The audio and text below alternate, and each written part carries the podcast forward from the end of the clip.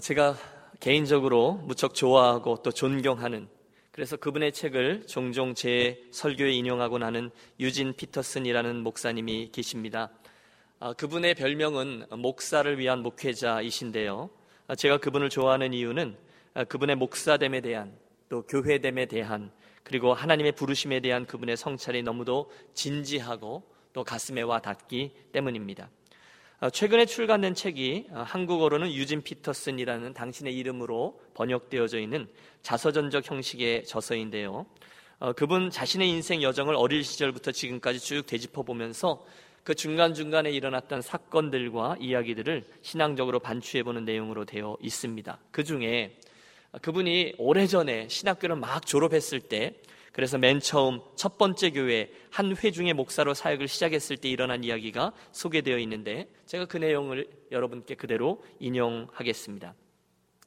내가 예상하지 못했던 것은 내 회중에 속한 남자와 여자들이 하나님과 성경, 기도와 자신들의 영혼에 대해서 별 관심이 없다는 사실이었다. 그들이 그것을 믿지 않거나 소중히 여기지 않는 것은 아니었다. 그냥 별 관심이 없었다. 나는 회중들이 목사란 무엇보다도 하나님과 관련된 일을 하는 사람이라고 당연히 생각할 줄 알았다.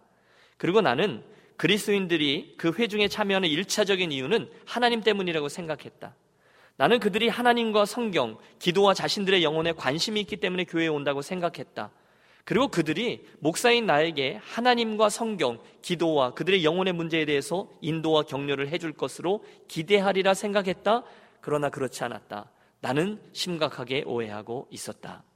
여러분, 내용이 좀 길었는데 무슨 뜻인가 하면, 실제로 성도들은 그렇지 않더라는 것이었습니다. 목사에게 그런 걸 기대하지 않더라는 거예요. 그래서 본인이 당황했다, 이런 얘기입니다. 목사로 살아오면서 저도 종종 비슷한 이유로 놀라곤 합니다. 이 유진 피터슨 목사님의 말씀이 참으로 옳아요. 교회에 나오시는 분들이 정말로 하나님께 관심이 있고, 또 하나님께서 자기들에게 원하신 것을 알아서 자기들이 그렇게 되는 일에 관심이 있을 거라, 저는 그렇게 성도들이 그럴 것이라고 생각하는데, 실은 종종 그렇지 않다는 것을 보면서 놀랍니다. 저는 제가 섬기는 교회 공동체의 성도들이 목사인 저에게 바라는 것이 당연히 하나님에 대해서 말해주고 하나님께서 자기들에게 무엇을 원하는지를 말해주는 거라고 당연히 그럴 거라고 생각하는데, 실상 중간중간 성도들이 다른 것을 원한다는 것을 알게 될 때 저는 또다시 놀랍니다. 목사님, 하나님께서 이 시기에 저에게 정말로 원하는 것은 무엇일까요? 그걸 말씀해 주세요가 아니라, 목사님, 저희를 좀 만족시켜 보십시오. 목사님, 내가 원하는 대로 좀 해주세요. 목사님, 내가 기대하는 모습의 교회를 만들어 봐 주세요 라고 말씀하실 때면 참 곤혹스럽습니다. 여러분, 이해가 되십니까? 저에게 고민이 하나 있다는 것입니다.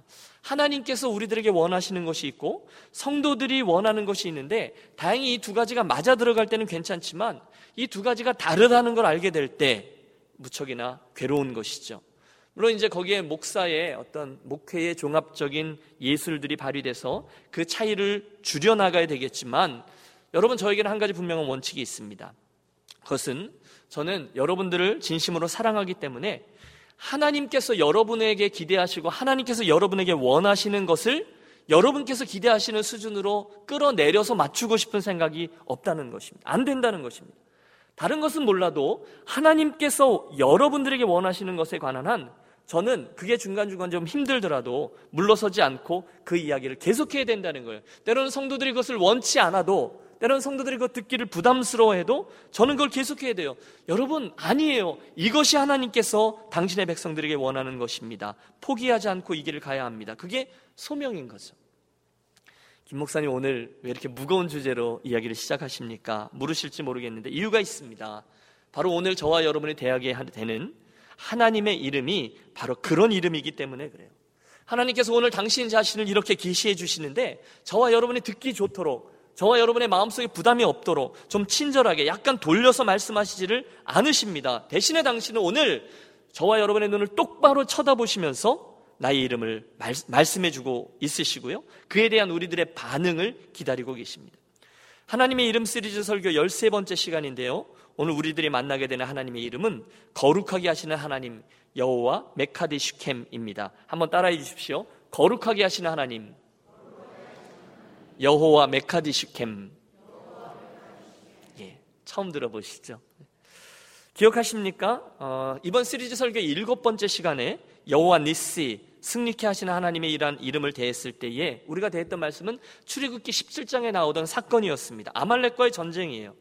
르비딤에서의 전쟁이었는데 하나님의 기적적인 도우심으로 이스라엘이 승리를 거둔 후에 그들은 광야를 거쳐 시내산에 이르게 됩니다.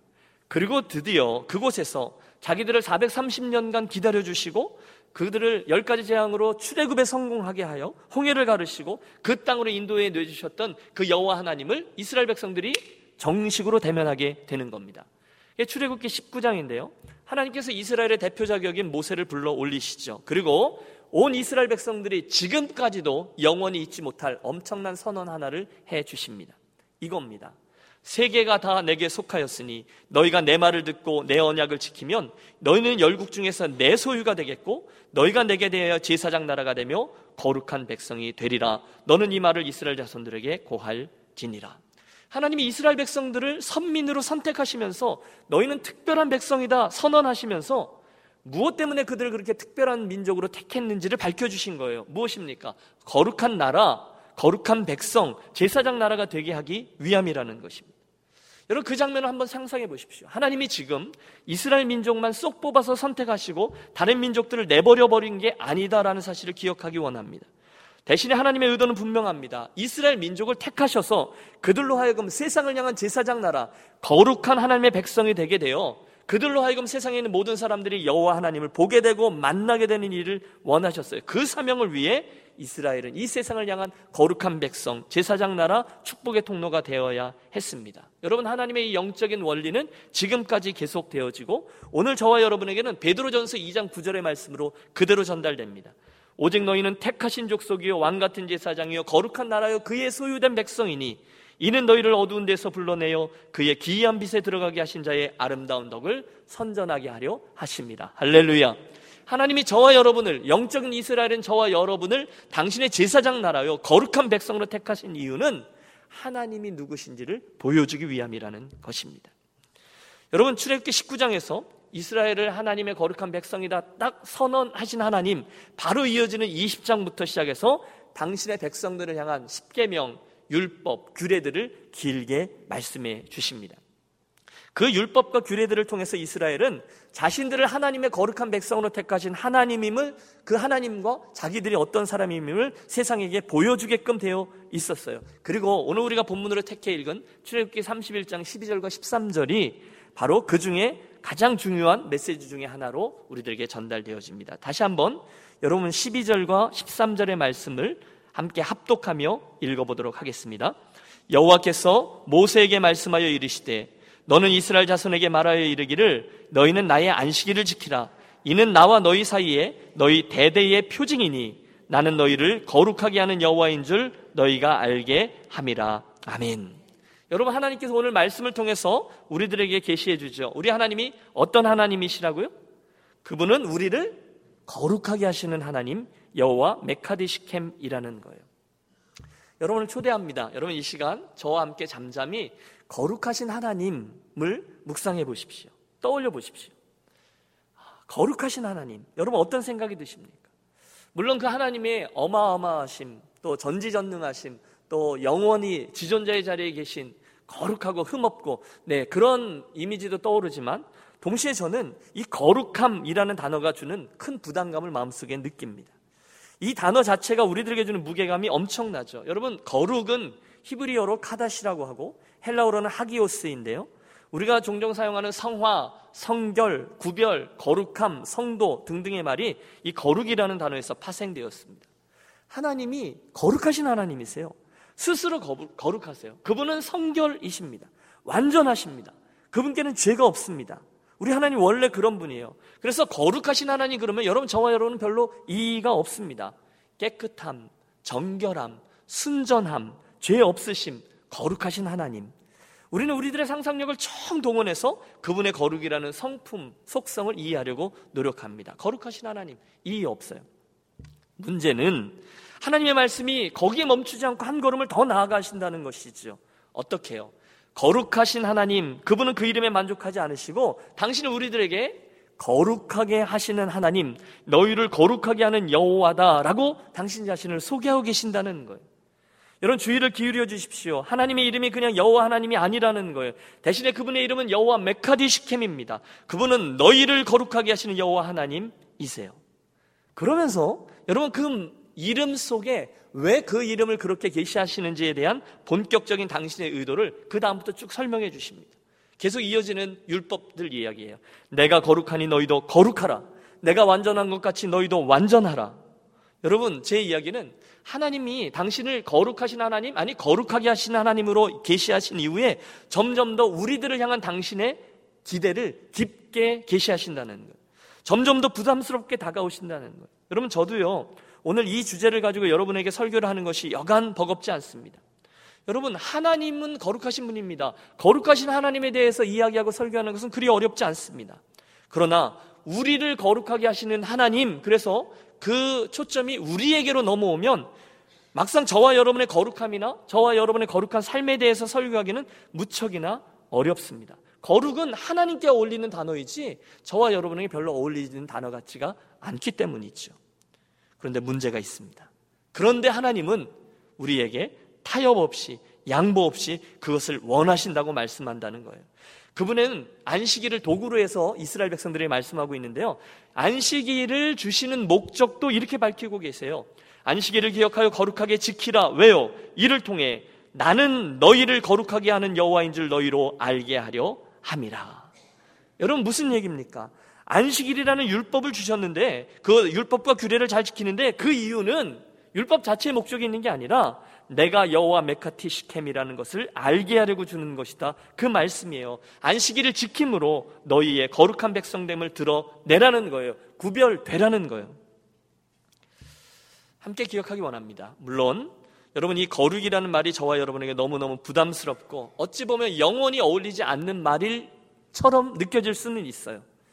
하지만 하나님은 양보하지 않으시고 오늘도 저와 여러분을 여전히 거룩으로 부르시고 실제로 거룩하게 하고 계시다라는 사실을 말씀합니다. 양보하지 않으세요. 대신 우리를 계속해서 그리로 불러내세요. 그렇다면 여러분 여기서 우리는 아주 중요한 믿음의 도에 있어서 우리가 꼭 기억해야 될 중요한 사실 한 가지를 기억해야만 합니다. 그건 저와 여러분이 종종 오해하듯이 저와 여러분의 예수 믿는 일의 최종적인 목적지가 예수 믿고 구원받고 천국으로 이사가는 것, 거기에 있지 않다는 사실입니다. 다시 한번 말씀드릴까요? 여러분 오해하지 마십시오. 예수 믿고 구원받아 죄 용서받고 천하보다 귀한 내 영혼이 천국 가는, 새 생명을 얻는 이 놀라운 일을 부인하는 게 아니에요. 그 일이, 그 일의 무게감, 그 중요성을 부인하는 것이 아니에요. 대신에 제가 말씀드리려는 것은 하나님의 우리를 구원으로의 부르심은 저와 여러분의 천국행 티켓 확보 또는 천국 생명보험 거기에 가입하는 것으로 맞춰지지 않는다는 거예요. 하나님의 부르심은 훨씬 더 높아요. 그것은 바로 그분의 거룩함으로 나아가는, 그분의 장성한 분량에 이르기까지 나아가는, 그분을 닮아가는 크라이스트 라이크네스, 성결의 과정, 거기까지 있는 줄로 믿으시기를 권합니다. 여러분 제 이야기를 바로 이 점을 분명히 확인하셔야 나머지 설교를 따라오실 수 있습니다. 하나님의 기대는 구원받고 끝이 아닙니다. 하나님은 거룩하신 하나님, 당신의 거룩함으로 끝나지 않아요. 한 걸음 더 나아가 우리를 거룩하게 하시는 하나님으로 우리를 당신의 거룩으로 초대하고 실제로 참여시키는 하나님이시라는 거죠. 그분의 기대는 한 번도 변하지 않았어요. 구약시대부터, 아니 신약성경까지 가도 히브리서 십이 장 십사 절 거룩함을 좇으라 이것이 없이는 아무도 주를 보지 못하리라 분명히 말씀하셨어요. 구약에는 계속해서 내가 거룩하니 너희도 거룩하라, 여호와께 성결, 거룩함에 대한 말씀을 하셨는데 신약에도 계속해서 계속해서 아까 말씀드린 베드로전서 이 장 구 절 말씀까지 우리를 택하시고 구원하신 이유가 거룩한 제사장의 나라, 하나님의 백성이 되게 하기 위함이라는 거예요. 그러므로 거룩은요 여러분 음, 저 수도원에 가서 일평생 아주 정결하게 살며 하나님께 기도하는 거에 생을 바친 어떤 특별한 사람들이 추구하는 높은 수준의 신앙 덕목이 아닙니다. 대신에 거룩은 하나님의 사람이라면 누구나 갖추어야 되고 하나님께서 기대하시는 하나님의 명령이라는 거예요.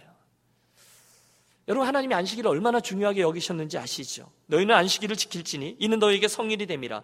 무릇 그날을 더럽히는 자는 죽일지며 무릇 그날에 일하는 자는 그 백성 중에서 그 생명이 끊쳐지리라.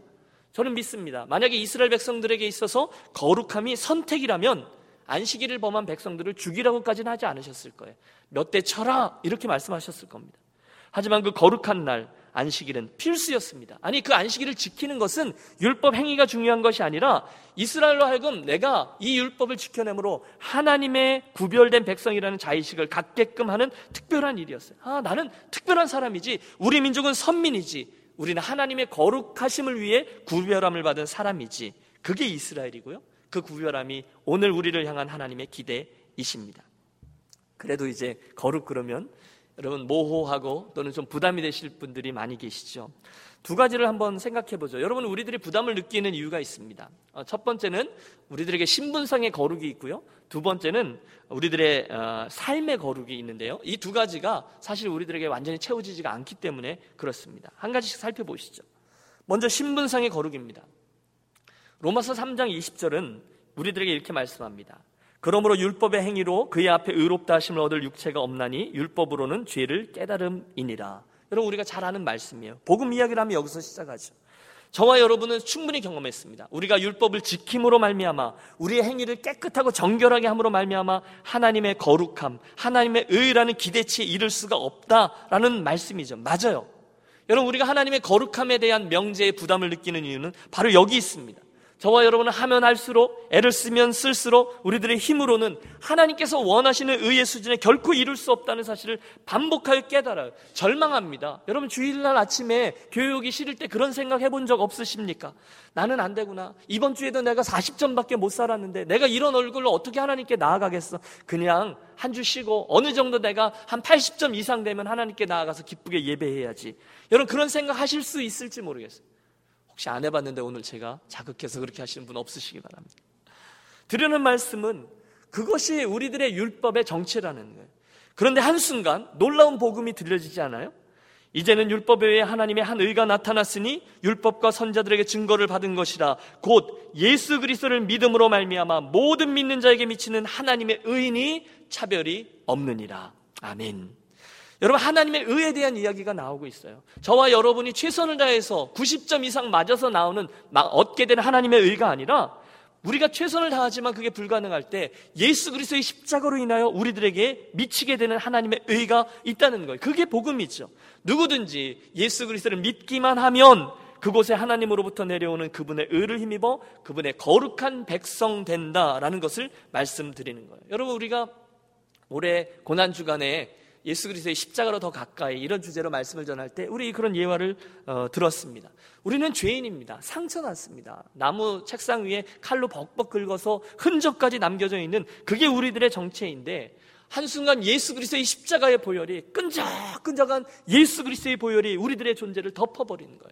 그러자 더 이상 우리들의 죄와 허물은 보이지 아니하고 하나님께서 위에서 십자가를 보실 때에 예수 그리스도의 보혈, 저와 여러분의 죄를 해결하시는 십자가의 보혈을 보신 후에, 아, 이제 너는 죄 없다 인정하시는, 여전히 죄인이지만 너는 죄 없다 칭의의 시간이 바로 그 순간 우리들에게 임하게 된다는 거죠. 여러분, 기뻐하십시오. 얼마나 신나는 이야기인지 모릅니다.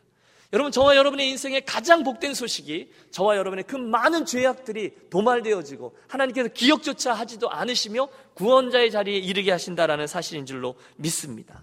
저와 여러분 예수 믿고 죄를 회개하면, 십자가의 공로를 인정하기만 하면, 하나님은 저와 여러분의 죄가 얼마나 악했든, 아무리 큰 죄를 지었든 저와 여러분의 모든 죄를 용서하시고 동이 서에서 먼 것 같이 모든 것들을 없애신 후에 기억지도 않겠다 약속하셨습니다. 여러분, 이 세상에 이것보다 더 신나는 일이 어디 있겠습니까?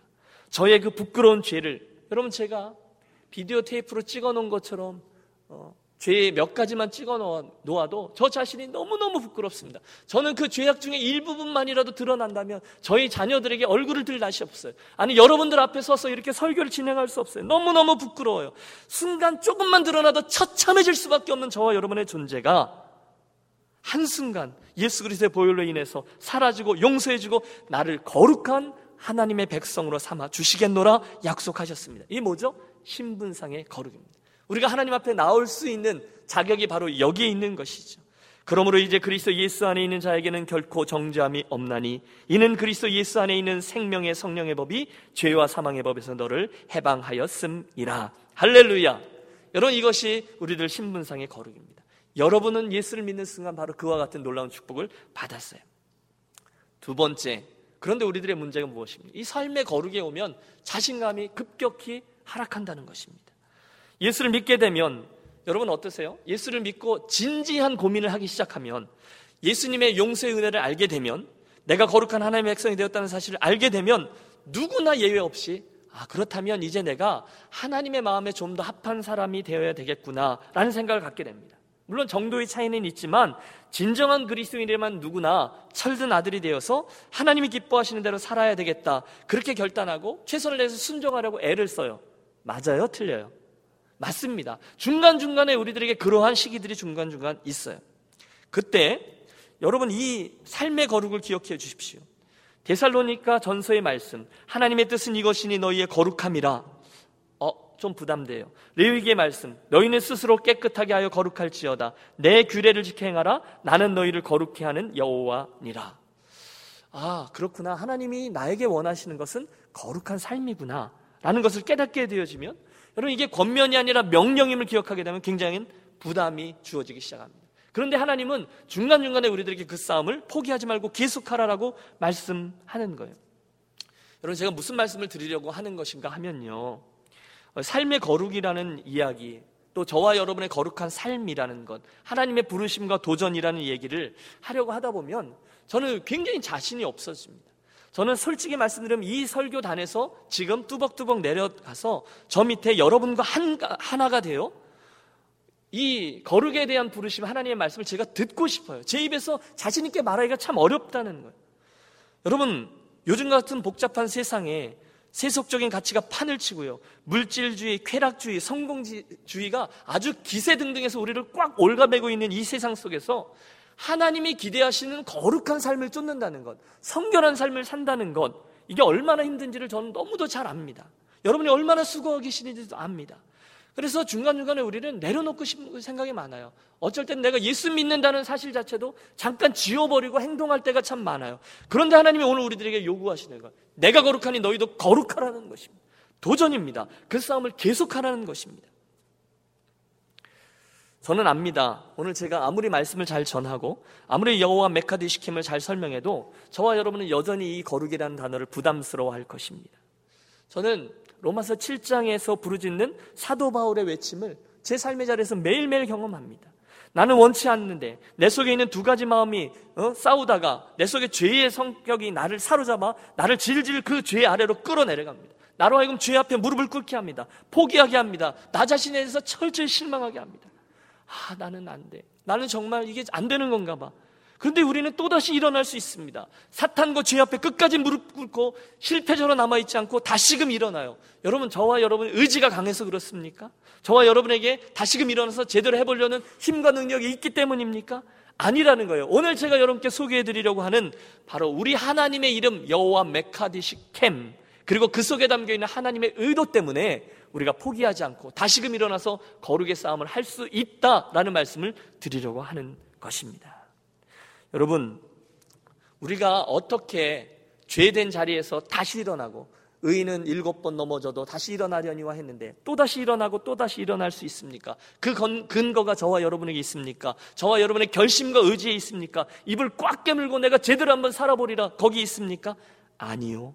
저와 여러분이 그렇게 할 수 있는 이유는 단 하나, 저와 여러분을 당신의 거룩함을 여정으로 초대하시고 때마다 가라명하시고 실제로 그 여정을 도와주시는 거룩하게 하시는 하나님 여호와 메카디쉬켐 때문인 줄로 믿습니다.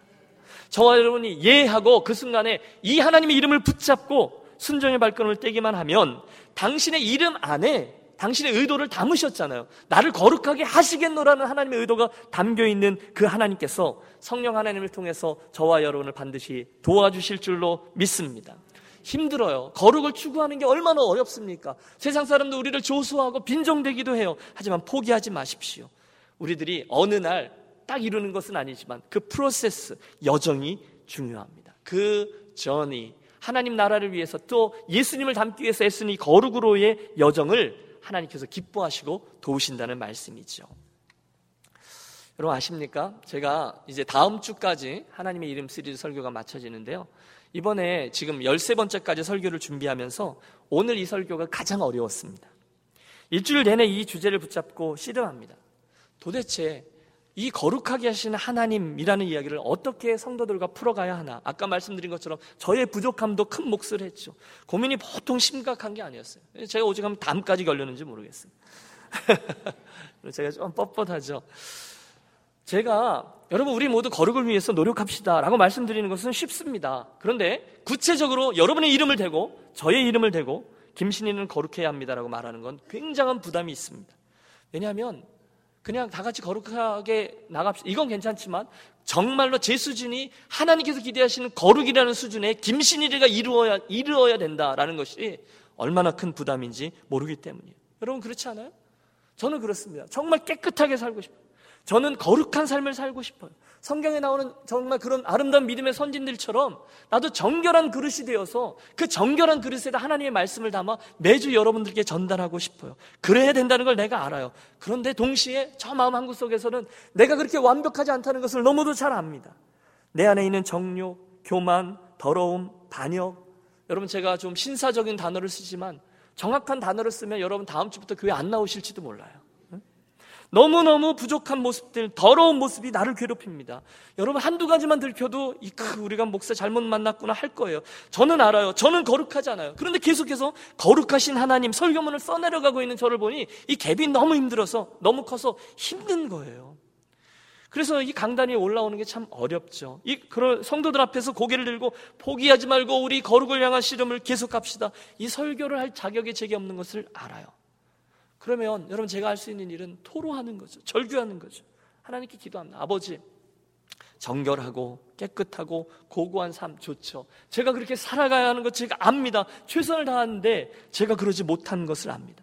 시간이 지나면 지날수록 저의 부족함과 저의 패역함이 제 목회를 가로막습니다. 정결한 그릇대기가 왜 이렇게 힘든지 모릅니다. 왜 이렇게 부족한지 몰라요. 주님 제 마음이 특별히 이번 주에 너무 괴로운데 혹시 이 이름 건너뛰고 그냥 다음 주 거 하면 안 되겠습니까? 제가 어떻게 이래가지고 사도바울처럼 그리스도의 장성한 분량의 이르기까지 자라가라. 너희는 그리스도를 본받은 것처럼 나를 본받으라. 어떻게 제가 외칠 수 있겠습니까? 제가 어떻게 이런 모습으로 하나님의 거룩함을 쫓는 척 목사로 살아갈 수 있습니까? 절망의 구렁텅이에 빠집니다. 아마 여러분도 여러분 버전으로 그 절망의 구렁텅이에 여러 빠지신 경험이 있으실 겁니다. 그런데 여러분 아세요? 처절하게 절망하면 거기에 은혜가 있잖아요. 죄가 더한 것을 은혜가 넘쳤다. 로마서는 그렇게 말하잖아요. 한순간 하늘을 가르고 들어오는 하나님의 은혜가 제게 임하는 거죠. 여러분 주님의 산상수훈의 말씀을 대하는데 저에게 참 은혜가 되는 말씀이 있어요. 왜 산상수훈을 열면 시작되잖아요. 심령이 가난한 자는 복이 있나니 천국이 저희 것이며 애통하는 자는 복이 있나니 저희가 위로를 받을 것이며 이렇게 나가다가 갑자기 이 말씀이 들려오는 거예요. 의에 주리고 목마른 자는 복이 있나니. 이런 감이 오십니까? 의에 주리고 목마른 자는 복이 있나니. 여러분 바로 그 말씀이 제게 큰 위로와 격려가 되어 다시금 설교하러 올라오게 되었다는 거죠. 어? 주님 여기서 저에게 의로운 자에게 복이 있나니라고 말씀하지 않으시고 의에 줄이고 목마른 자가 복이 있다라고 말씀하시네요. 그러면 여러분 그런 거죠. 이미 거룩한 자, 거룩해진 자에게 복이 있나니가 아니라 구십 점 이상 거룩함에 이른 자가 복이 있느냐가 아니라 그 거룩함에 목이 마른 자가 복이 있다라고 말씀하시는 거네요. 지금 하나님께서 나에게 완벽한 목사 되었느냐라고 묻지 않으시고 그것에 목말라 하느냐고 물으시는 것이네요. 그렇죠. 제가 토로하는 거예요. 예, 주님 제가 목이 마릅니다. 주님 제가 아직 완벽한 거룩함에 도달하지 못했습니다. 어쩌면 평생 그럴지도 모릅니다. 그러나 저 분명히 하나님의 거룩함을 사모합니다. 저 그거 애씁니다. 그리고 성경을 보아요. 여러분 성경 어디에도 거룩함을 온전히 이룬 자가 복이 있나니라는 말씀을 찾을 수 없습니다. 대신 성경은 계속해서 의에 줄이고 목마른 자가 복이 있다라고 말씀합니다. 그러니 기쁜 거죠. 설교 잘하는 목사 복이 있나니 그러지 않으시고 의에 줄이고 목마른 목사 복이 있나니라고 말씀하세요. 거룩함을 완벽히 이룬 자에게 복이 있나니 말씀하지 않으시고 오늘 주의 전으로 나올 때 하나님의 의와 하나님의 말씀과 하나님의 거룩함에 목이 마른 성도들이 복이 있다라고 말씀하세요. 그럼 제가 외치죠. 주님 접니다. 주님 제가 그 의로움의 목이 마릅니다. 여러분의 이야기로 이야기를 적용해 보십시오. 여호와 메카디쉬켐 거룩하게 하시는 하나님이라는 이야기를 들으시면서 혹시 이 아침에 나의 부족함이 더 처절한 절망으로 다가오시는 분 있으십니까? 여러분, 여러분 삶의 장에서 하나님 앞에 정결하게 살아보기 위해서 여러분 고분분투 하시잖아요. 최선을 다해서 거룩하게 발걸음을 띄워보려고 하시잖아요. 그런데도 조금 못 가서 한 번 또 넘어지고 또 실패도 하고 또 넘어지고 또 반역하고 죄지는 나의 모습 때문에 정말 지긋지긋하게 그 죄를 미워하게 되어진 분 아니 계십니까? 우리들 다 그렇죠. 낙담합니다. 중간중간 이거 되는 싸움 맞는 건가? 죄송합니다 장로님들, 내가 이거 장로가 이래서 되는 건가? 여러분 그 고민들이 분명히 있으실 거예요. 거룩한 삶이라는 것이 정말 있는가? 우리가 믿음의 싸움에 거기에 이룰 수 있는가? 그러면서 그게 잘못 반복되다 보면 하나님이 나를 새롭게 하시고 은혜 주실 수 있다는 사실조차도 사모하지 못하고 바라지 않게 되어지는 그런 낙심해 본 경험은 없으시냐는 거예요. 내가 이렇게 형편없구나, 내가 이렇게 하려고 내가 정말 하면 할수록 나약하구나, 내가 욕망의 사슬에 묶여있구나, 내가 이러고선 무슨 일꾼이라고, 내가 이러고선 무슨 목사라고. 여러분 그 다음에 꼭 따라오는 게 있어요. 주님 저 그만할랍니다. 주님 위해서도 그렇고요, 제가 성도들을 위해서도 그렇고요. 아 이게 이렇게 안 되는 건데 왜 시작하라고 하셨어요? 아니 세상에 괜찮은 사람 많은데 저 같은 사람 목사로 부르셔서. 여러분 예수 잘 믿어보려고 애를 쓰면 애를 쓸수록, 새롭게 결심하면 결심할수록 실패하고 낙담하고, 오호라 나는 곤고한 사람이로다, 이 사망의 몸에서 누가 나를 건져낼까. 하나님, 사도바울 얘기가 아니에요. 저의 이야기입니다. 여러분 우리들의 절규들이 있을 겁니다. 그런데 사랑하는 여러분 기뻐하십시오. 그런 우리를 여전히 그 자리에 두지 않으시고 다시금 일어나게 하시는 근거가 여기 있다는 거예요. 의에 주리고 목마른 자는 복이 있나니. 우리를 거룩하게 하시는 하나님 여호와 메카디쉬켐, 하나님의 이름 자체에 내가 너희를 거룩하게 하는 하나님이야 라고 말씀하시는 의도가 담겨 있다는 것입니다. 여러분 의에 주리고 목말라 하시는 저와 여러분 되시기를 권합니다. 더 목말라 하십시오. 여러분 은혜를 사모하십시오. 여러분 간절함으로 구하십시오. 하나님은 다 아십니다. 저와 여러분이 그분의 의와 거룩함에 이르려고 애쓴다는 게 이게 말이 안 된다는 걸 아세요. 율법을 다 지킬 수 없다는 걸 아세요. 그럼에도 불구하고 하나님이 오늘 말씀하시는 거예요. 너희가 그렇게 행하도록, 그래서 너희를 거룩한 도록 만들든 예수님 닮은 나의 장성한 분량에 이르기까지 이르도록 인도하시는 이가 바로 나다, 여호와 메카디쉬켐 나다라고 말씀하세요. 여러분 그 말씀이 저희들의 힘과 또 소망의 근거가 되는 이 아침이 되시기를 축복합니다. 여러분 제가 여러분을 그냥 위로하고 싶은 마음이 없어요. 저는 하나님의 수준을 결단코 내려서 여러분들 위로하고 싶지 않아요. 대신 저와 여러분을 그리로 끌어가고 싶어요. 저와 여러분 연약합니다. 그런데 여러분 실패할 수 없는 분명한 사실이 하나 있는데 근거는 바로 여호와 메카디쉬켐입니다. 그분이 우리를 거룩하게 하겠다 말씀하셨습니다. 하나님의 부르시면은 후회가 없느니라 하셨거든요. 여러분 저와 여러분 한 분 한 분을 부르신 하나님께서 끝까지 그 선한 일을 완성하게 될 줄로 믿습니다. 우리를 하나님은, 우리 하나님은요 저와 여러분을 부르시고 나서 팔짱 끼고 저 멀리서 구경하면서 저놈이 잘하나 못하나 보라 보자 감시하시는 분이 아니라 저와 여러분을 정말로 추적하시며 같이 뛰시며 거룩하게 되도록 우리를 도우시는 분입니다. 그러므로 여러분 우리는 낙관주의자가 될 수밖에 없습니다. 그리스도인들은 여유가 있습니다. 그리스도인들은 끝에 승리가 주어져 있기 때문에 이 거룩함을 떠나는 여행의 중간중간에 좀 부족해도 괜찮습니다. 여러분 혹시 모나신 분 있으시죠? 자수하여 광명 찾으십시오. 모나신 분 있으시죠? 괜찮아요. 괜찮아요. 가끔씩 실패하시는 분 있으시죠? 괜찮아요. 당신 때문에 문제야, 손가락질 받아, 괜찮아요. 왜냐하면 저와 여러분의 부족함이 문제가 아니라 거룩하게 하신 하나님 여호와 메카디쉬켐 그분이 우리를 거룩하게 하시는 분이기 때문이라는 거죠. 그러므로 이 아침에 하나님의 이름으로 인하여 우리 함께 힘을 얻겠습니다. 하나님은 나를 거룩하게 하시는 하나님입니다. 그분이 그렇게 하시겠다 하셨습니다. 그러면 그런 거죠. 그리고 저와 여러분 계속 추적해 올 겁니다. 저는 믿습니다. 한순간 우리는 제 인생의 엔딩 픽처를 알아요. 저는 예수님의 얼굴을 닮아있는 그리스도인이 될 것입니다. 하나님의 약속이에요.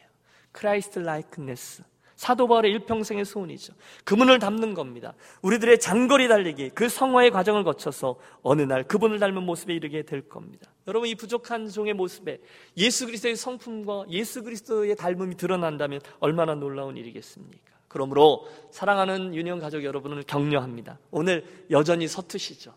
거룩해지려고 내가 요령을 쓰고 용을 쓴다고 그게 잘 되나요? 잘 안 되고 버겁죠. 그러나 그 사모함을 포기하지 마시고 그분의 거룩하심을 계속해서 줄이며 목말라 하면서 나아가시기를 권합니다. 그때 여호와 메카디쉬켐 나를 거룩하게 하시는 하나님이 당신의 이름 속에 담아놓으신 의지 그대로 저와 여러분을 도우실 겁니다. 저와 여러분을 다듬으실 겁니다. 그리고 어느 날 당신의 그 의로 나로 완벽히 거룩하고 흠이 없게 하실 것입니다. 바로 그 은혜, 새롭게 시작되어지는 저와 여러분 이 아침 되시기를 주의 이름으로 축원합니다. 아멘. 기도하겠습니다. 하나님 아버지, 여전히 부담되는 하나님의 그 거룩애로의 초대이지만 내가 아닌, 내 의지나 각오나 결단 때문이 아닌 여호와 메카디쉬켐, 나를 거룩하게 하시겠노라 하시는 하나님의 이름과 그 뜻을 믿기 때문에 오늘 사랑하는 성도들 모두가 아버지의 거룩하심에 이르기를 소원하며 그 수고를 감당하는 복된 심령들 되게 하여 주시옵소서. 끝까지 그 여정을 잘 감당함으로 또 하나님께서 원하시는 모습에 이를 수 있도록 힘과 능력으로 임마누엘로 함께하여 주옵소서. 귀하신 주 예수 그리스도의 이름으로 기도하옵나이다. 아멘.